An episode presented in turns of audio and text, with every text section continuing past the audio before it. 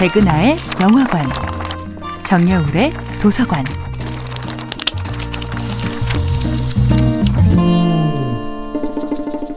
안녕하세요. 여러분들과 쉽고 재미있는 영화 이야기를 나누고 있는 배우연구소 소장 백은하입니다.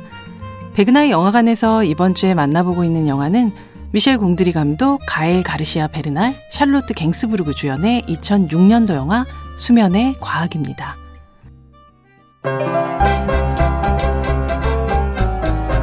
영화 수면의 과학의 스테파는 자신만의 상상의 세계에서 살고 있는 남자인데요. 이런 그가 엉뚱해서 불편한 괴짜가 아니라 순수해서 사랑스러운 소년처럼 느껴지는 데는 이 캐릭터를 연기한 배우 가엘 가르시아 베르날의 힘이 컸을 겁니다. 멕시코 태생의 가엘 가르시아 베르날은 자유로운 영혼, 우수에 찬 눈빛 때문에 데뷔하자마자 라틴의 제임스 딘이라고 불렸던 배우인데요.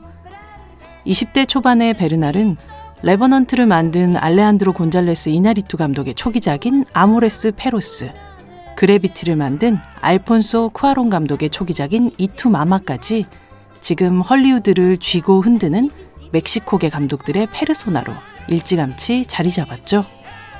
특히 2004년 월터 살레스 감독의 모터사이클 다이어리에서 연기한 젊은 체게바라 역할은 그의 이름을 세계적으로 알리는 계기가 되었는데요. 이 배우의 연기력은 스페인의 거장 페드로 알모도바르 감독의 나쁜 교육을 만나면서 폭발하게 됩니다.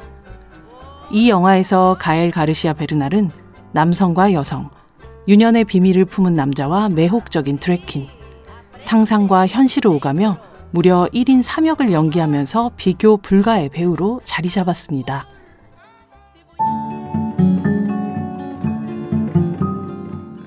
(1978년생이니) 이제는 마흔 중반을 향해 가는 가엘 가르시아 베르날은 수면의 과학을 찍던 당시에도 20대 후반의 나이였지만 언제 보아도 만년 소년 같은 얼굴을 하고 있습니다.